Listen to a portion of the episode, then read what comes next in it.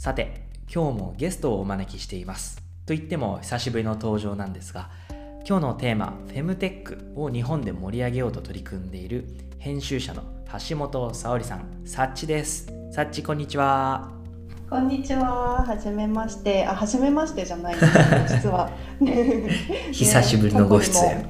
出させていただいたことがあり、お久しぶりという感じです。はい、えっと、MASHING UP という、えっと、媒体の編集部員をしています。え MASHING UP なんですけれども、インクルーシブな未来を開くメディアコミュニティというコンセプトを掲げていて、えっと、メディアとそれからイベントの両軸でいろんなメッセージを発信しています。で、えーとまあ、 MASHING UP というふうにある通りなんかこういろんな性別も業種も世代も国籍もいろんなボーダーを超えてマッシュアップしてでそこからこう生まれる化学反応を、まあ、皆さんと一緒にシェアするっていう視点で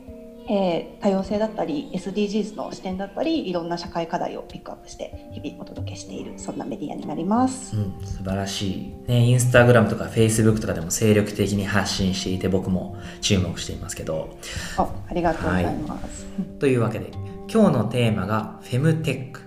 フェムテックっていうのはまず何かっていう、まあでも聞いたことあるリスナーさん多いのかなと思うんだけど、まず何かっていうのをちょっと簡単に教えてもらえるかな？はい。フェムテックっていうのは、えっと、フィーメール、女性っていう単語のフィーメールとあとテクノロジーっていう2つの言葉を掛け合わせた造語なんですけれども、えー、じゃあ何を指すの？というと女性が抱える健康の課題をテクノロジーで解決できる商品だったりサービスのことを言います。うんうんうん。なるほど。そうか。でフェムテックっていう言葉は本当に最近といってもこの1年、うん、2年ぐらいかな。まあ、それにサッチとも昔このポッドキャストでも取り上げたこともあったかなと思うんだけどどうして今そしてここ数年ここのフェムテックっていうのが、まあ、海外だけじゃなくて日本でも盛り上がってきてるんでしょう？うん。なんかその理由として2つあるかなと思っていてまず1つ目はテクノロジーが進化しているってところにあるのかなと思います。えなんかまあフェムテックに限らずにフィンテック、まあ、金融とテクノロジーをのハイブリッドのフィンテックだったりアグリテック農業とテクノロジー。アグリテックいろんなあれがあると思うんですけれども、まあ、そういうふうにあのテクノロジーが進化してきたことでこれまであの放置されていた課題をテクノロジーの力で解決できるようになったっていうところが一つ不調としてあるのかなと思います。でもう一つは多分私こっちの方が大きいと思うんですけれどもムードの変化例えば、まあ、生理とかセックスとかこれまでやっぱタブー視されてきてなかなかこうオープンな場で取り上げられることが少なかったと思うんですけれども、まあ、そこがちょっと変わってきたと。で女性の性がにまつわる課題に真っ向から取り組んでこう解決していこうっていうムードがどんどん高まってるなっていうのは感じます。でなんかやっぱり生理の話とかそういうセックスの話ってもうたくさんの人が悩みを抱えてるけどでもやっぱりこう他人とシェアしにくいオープンな場ではなかなか言いづらいっていうところもあったんですけどちょっとずつその問題が可視化されるようになってきたのかなっていうふうに思います。でちょっと生理が重いからでもそれって個人差があるから仕方ないよで片付けるんじゃなくってそれをどうにかこうテクノロジーの力を使って解決しようよ解決できるじゃんっていうのでこうビジネスが生まれてきてて。でまあ、女性起業家もたくさんフェムテック分野プレイヤーが多いですし、まあ、これまで女性が抱えていたペインをビジネスにつなげて解決しようっていうのがすごいあの風潮として高まってきてるっていうのがフェムテックの盛り上がりに関係してるのかなっていうふうに考えています。うん確かに。だからテクノロジーとあとムードの変化。多分それによって、まあ、起業家みたいなこう取り組む人、まあ、開発者もそうかもしれない。関わる人っていうのがもうどんどん増えてきて市場として確立してきた。そしてまあビジネスにもなってきたまあ、それに、まあ、一ユーザーとしても僕男性だけどその生理に関して話すこととかその女性のフェムテックのデバイスとかアイテムとかについて話すこと、まあ、これまでこのポッドキャストでもねトークしたことあるけれども本当にそういうことに対するさっきの察知の言葉を借りると抵抗感みたいなものも、まあ、男性だってもうなくなってきてるかなうし実際他のポッドキャストの仲間でもこう男性とその、えー、お姉さんとかで性について語っていたりとか本当にオープンになってきたなって、うん、盛り上がりを感じます、うん、じゃあそのフェムテックそのテクノロジーの進化とかで今どんなのが出てきてるのかっていうのをちょっと知りたくってサッチが注目しているフェムテックのプロダクトっていうのがもしあれば教えてください。うん、あ本当結構いろいろあって、うん、えっとまあ、多分なんか多いなと思うのが生理に関する問題を解決するもの、うんうん、でまあ、そこから発展して、えっと、妊活サポートするアイテムだったりサービスだったり。でなんかあとはこうセクシャルウェルネスとか。多分前もさすごいさポッドキャストで話したけど、うん、なんかこうパートナーとの間でセックスの時に使える、うん、なんかこうおしゃれなスタイリッシュなセックストイとか、うん、なんかそういうのもいろいろ海外もですし日本からもたくさん出てますし日本のブランドからも、まあ、そういうのがすごい、うん、あのしかもあのあれなんです、オンラインでこうこそっとこそっとというかこうあまり人に知られずに買いたいとかじゃなくて、はいはい、今あの百貨店とかでも一角にそういうあのポップアップとかを設けるところも結構あったりしてなんかこうやっぱり人目についても全く問題ないみたいな風潮が根付いてきてるのをすごい感じますね。えそのセックストイとかも百貨店で売られたりするの、うん、そう。実際にやっぱりこう手に取って、うん、でデザインを見て、うん。でこういう素材なんだみたいな。でそれもこう素材とかもこう、うん、あの体の中に入れても問題がない安全な素材でできているみたいなのもすごいあって、うん、なので本当に何だろう実際に自分の目で見て買うべきアイテム、うん、カテゴリーになってきてるんだなっていうのをすごい感じます。そうかこのコロナで一時帰国できていない間に日本の景色がすごい変わってきてるんですよすごい変化 確かに。すごい変わってる。めちゃくちゃ本当になんかあのあと吸水ショーツというのをご存知でしょうか、うん。うん、吸水ショーツね最近それこそツイッターとかでなんか名前聞くかも、うん、そうこれがなんか2020年が日本で吸水ショーツ元年だっていうふうに言われていて、めちゃめちゃプレイヤーが増えてきてるんですね。で、まあ、もちろんあの日本よりも先にスタートしたのってあの海外アメリカとか、あの動き早かったんですけど、でまあ、それをあの輸入し輸入して日本でももちろんいろいろ買えますし、まあ、日本国内のプレイヤーも出てきてて、で、まあ、吸水ショーツってあのもし初めてお聞きになる方いらっしゃったらあれなのでご説明すると、あの履くだけで生理期間が過ごせるアンダーウェアのことなんですね。つまりあの今まで使ってた生理用のナプキンがいらないと。いうことですごいあのあれって変えるのが手間だったり、まあ、今あの結構問題になっているあの生理の貧困、生理ナプキンがこうなかなかアクセスできないっていう問題もあると思うんですけど、まあ、生理用のナプキンがなくても生理期間を過ごせるそんなアンダーウェアということで、まあ、あのその便利さですとかあの、そういったところがすごい今人気が高まってるっていうアイテムなんですけどもうこれがすごいたくさんあってあのそうですねいろんなところで例えば GU さん。ファストファッションの GU さんまでもがリリースをすると。なんでやっぱ GU さんぐらい有名なブランドが出すと当然いろんなところでこう目にするじゃないですか。うん、なのでそれでこうそれでこうどんどんあの吸水ショーツっていう存在がメジャーになってきてるのをすごい感じますね。えー、身近な選択肢になってくるんだね。あ本当に本当にそれは思います。ちょっとこうまあ男性としてなかなかイメージわからないその吸水ショーツの使用感っていうのはどういう感じなの？履くだけで生理期間を過ごすのはどういうことなんだろう？うんうん、なんかこうものによってレイヤーになってるものなんかこう特別にこう、うんうん、あの水分をこう吸水するもの。なんかこうブランドによって結構違ったりするんですけど、まあ、その出てきた経血を吸収してくれるっていうところは共通していて、でなんかそれもあの本当にデザインとかが様々で、あのなんかこう吸水ショーツだからもうデザインは二の次でいいやみたいなそういうのじゃなくて、もう本当にファッションの一部として取り入れられるぐらいデザイン性の高いものとかもあってなんならあのティーバッグみたいなあのソンソングって言うんですけどみたいな形のものもあったりして、なんかあの本当にこうファッションを邪魔しないみたいなのがすごいあの増えてきてて使用感そうですねあのそんな感じになります。そういうデザインもそうだし、色もそうだけど形もバリエーションがあると。そう。なるほど。すごいんです本当に。そうかそうか。なるほど。もう一つ何かフェムテックまあ、紹介してくれるとしたら？あーこれがちょっとね今日すごいお話をしたくて、うん。えっと、ホルモンチェックができるサービスっていうのがありまして。ホルモンチェック。でこれそう、うん。あのマシンガップ編集部あのメンバーが全員女性なんですね。なので結構あの普段からその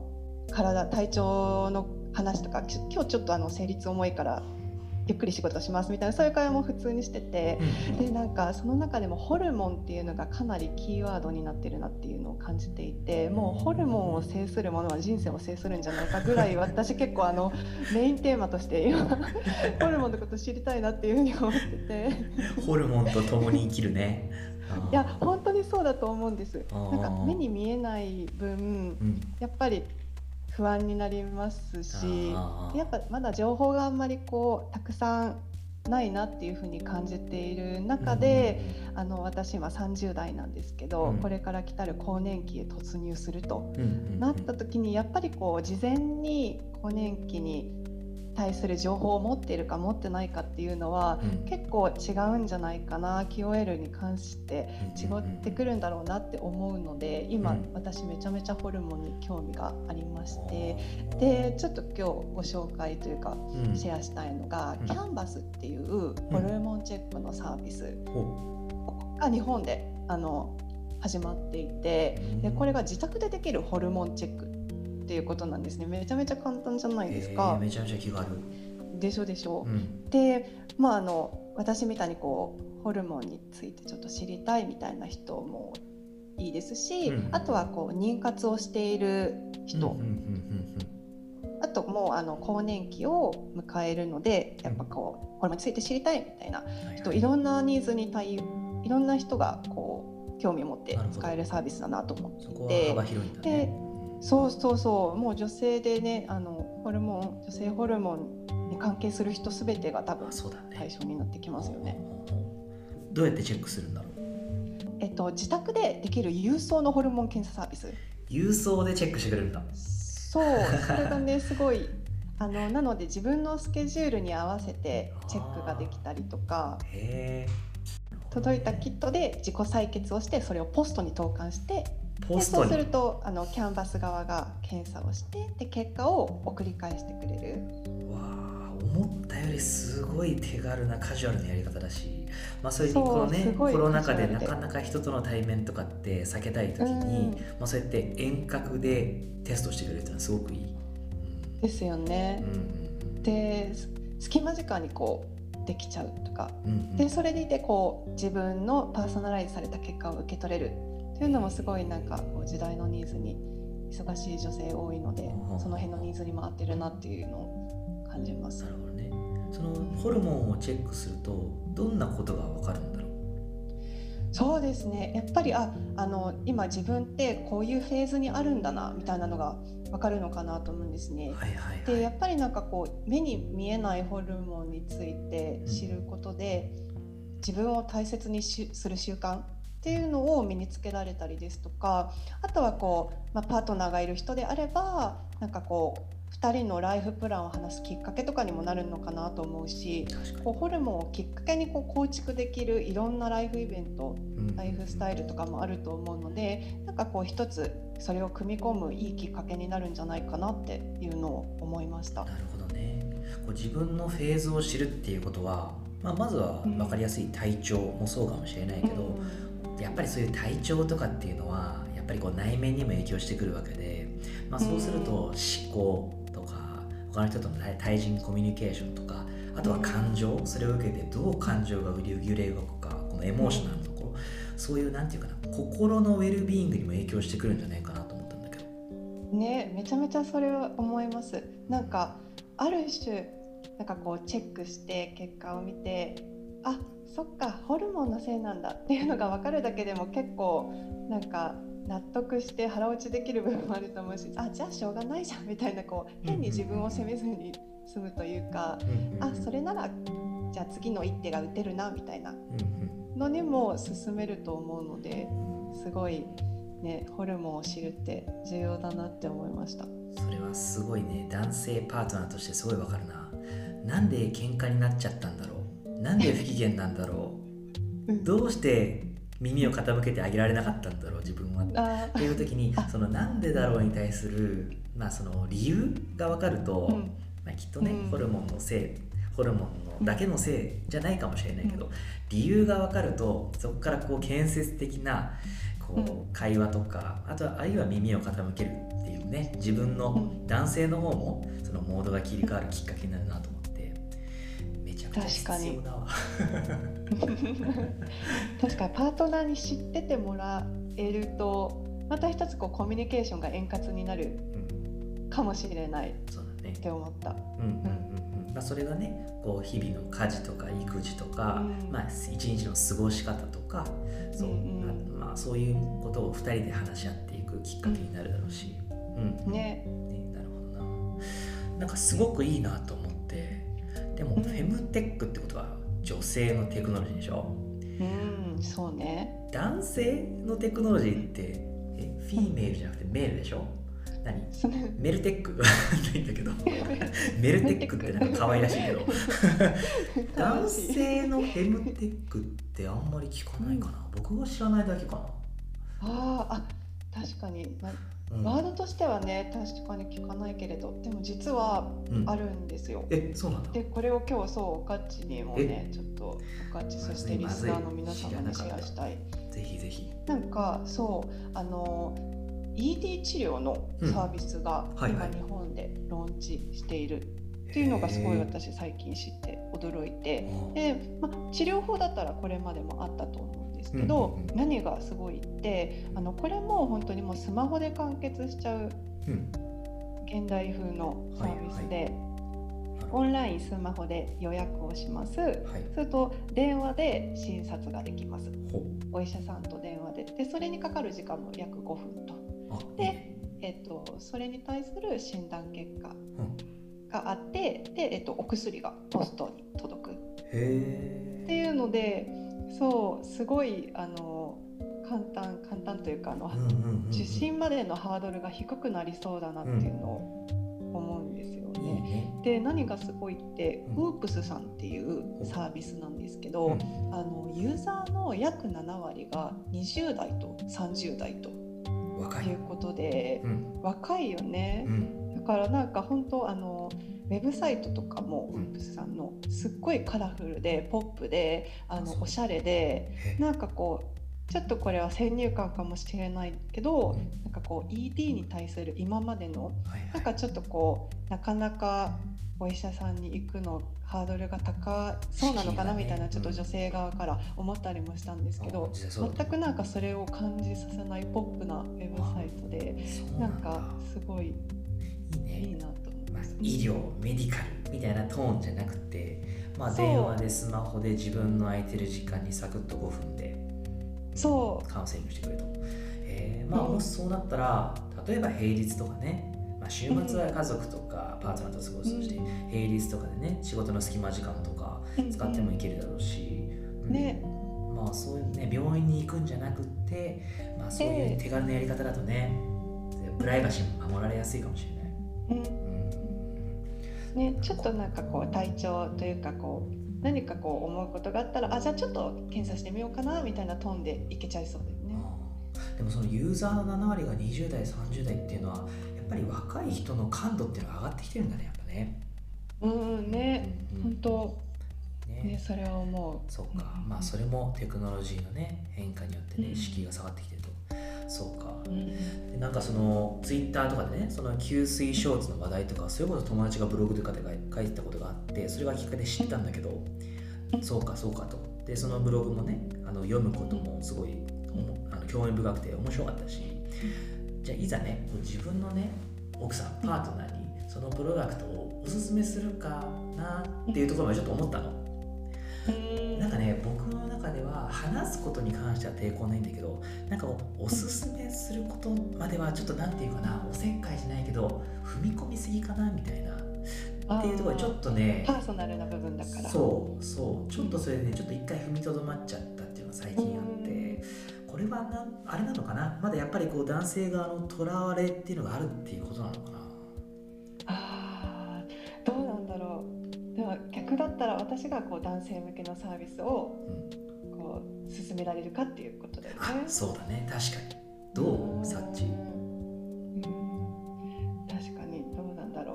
う。なんかうちのケースだと、まあ、私あの夫がいるんですけれども、はあの GU さんはいはい。のおかげで、うん。まあ、彼ですら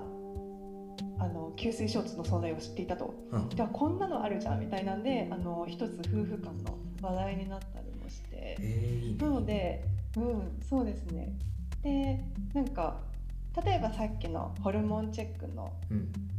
サービスだと、うん。なんかそれをあこんなんあるねみたいなのをパートナーと共有することで、はいはい。なんかこう2人の関係のウェルビーイングにも関係してきそうだから、うんなんかこういややりなよみたいなトーンじゃなくてじゃあなんかもっといい関係になるために、うんなんかこれって一つ選択肢かもねみたいなトーンでこう話し合うとすごい良さそうだなって思いました。そうか。なんか女性的にはその男性の方からホルモンに関する話を振られるっていうのはうんどうなんだろう。なんかねこれは僕の完全な偏見なんだけどうん。ホルモンの話をされるイコーうルん不機嫌だと思われている。つまりその原因の話をしているからあ私今機嫌が良くないと思われているんじゃないかって思われたくないからなんかそれを話題にするのはねあえてこちらからねするのはねって思っちゃって。まあでもそれもあれか。話の持っていき方なのかもしれないなでも今の。ものすごくハッピーな時に逆に切り出す逆にね。機嫌がいい時とかねうーん。そうだよな。そうかそうか。でもこれって必ずしもね機嫌とか体調が良くないのって男性もそうだからね。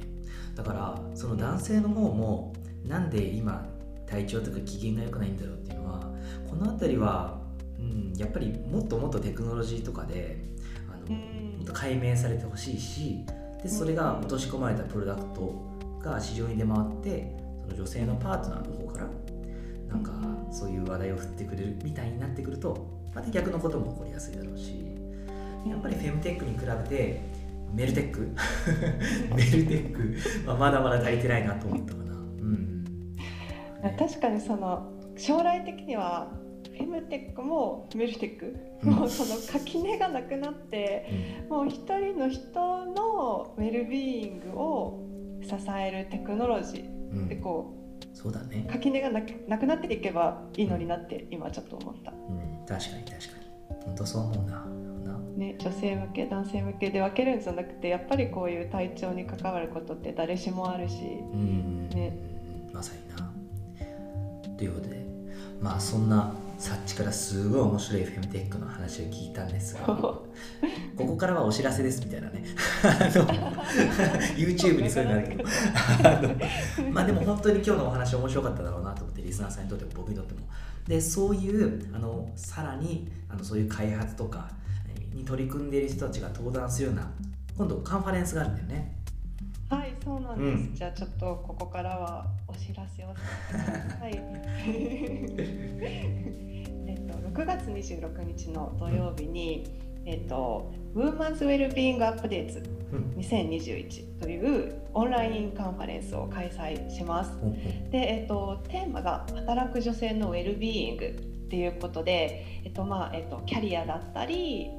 フェムテックそれこそフェムテックだったり、えっと、あとはなんかメンタルウェルネスなんかいろんな角度から今この働く女性に必要なウェルビーイングっていうのを探求するっていうそんな一日を開催します。でゲストはタレントのりかこさんだったり、えっとスーパーモデルの国木田さいらさんあとは、えっと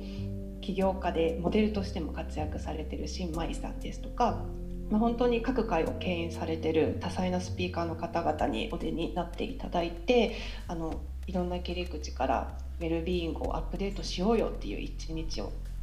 設けます。うんで絶賛 PTX であの参加募集をしておりますあちなみに無料イベントですおなのでそうなんですありがたい。土曜日 えぜひあの涼しいお部屋でリラックスしながらご参加いただけると嬉しいです。そうか、オンラインだからね。自宅からもね。そうか、そうか。そうそうあの世界中どこからでもご参加いただけるのでなるほど。多分ねグローバルインサイトのリスナーさんいろんなところにいそらっしゃると思うのでんですよ。心配ご無用オンラインです。もう一回、えっと、日時と、えっと、カンファレンスの名前、教えてもらえる？はい、えー、6月26日土曜日で、えーと、時間が12時半開始を予定してます。でそこから夜まで続く大体78セッション展開する予定なんですけれどもイベント名が「ウーマンズウェルビーイングアップデーツ2021」というイベント名です。よし。ぜひリスナーの皆さん PTIC や Google でチェックしてみましょう。というというわけでいやーさち今日は面白かった。そしてね,、まあ、こうね男性側のテックにはまだまだ余地があると。そういう課題も見つかったし